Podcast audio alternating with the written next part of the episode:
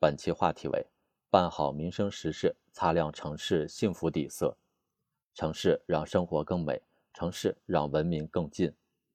建设品质城市，就应当精准聚焦群众所思所想所盼，从市民最关心的教育、医疗、养老、社保等环节入手，精准施策，靶向发力，找到小切口，解决大问题，才能实现新变化。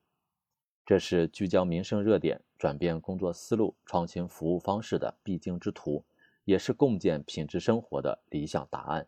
干部下沉，凝聚共建合力，是解民忧、纾民困的具体举措。只有服务提速、效能提质，帮助群众解决了生产生活面临的突出问题，才能在潜移默化之中拉近着干群关系，增进了干群感情。群众心气顺了，心情好了。干劲就足了，共建美好生活的道路就会越来越畅通，品质之城的未来就会越来越光明。与此同时，深入一线开展实地调研，精准找靶子，找出破题之道，增强服务实效，让措施越来越接地气，服务质量越来越好，才能真正的让群众感受到身边变化带来的幸福和愉悦，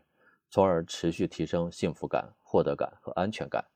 除此之外，让资源下沉，把项目、土地、资金、信息、人才等资源更加科学、合理、均衡地投入到基层一线，才能让市民享受公共服务带来的快捷和便利。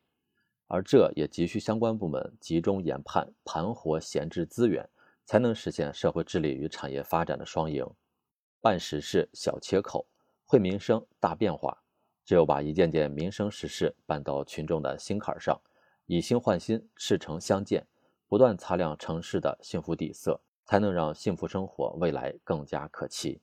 更多公考内容，请关注微信公众号“跟着评论学申论”。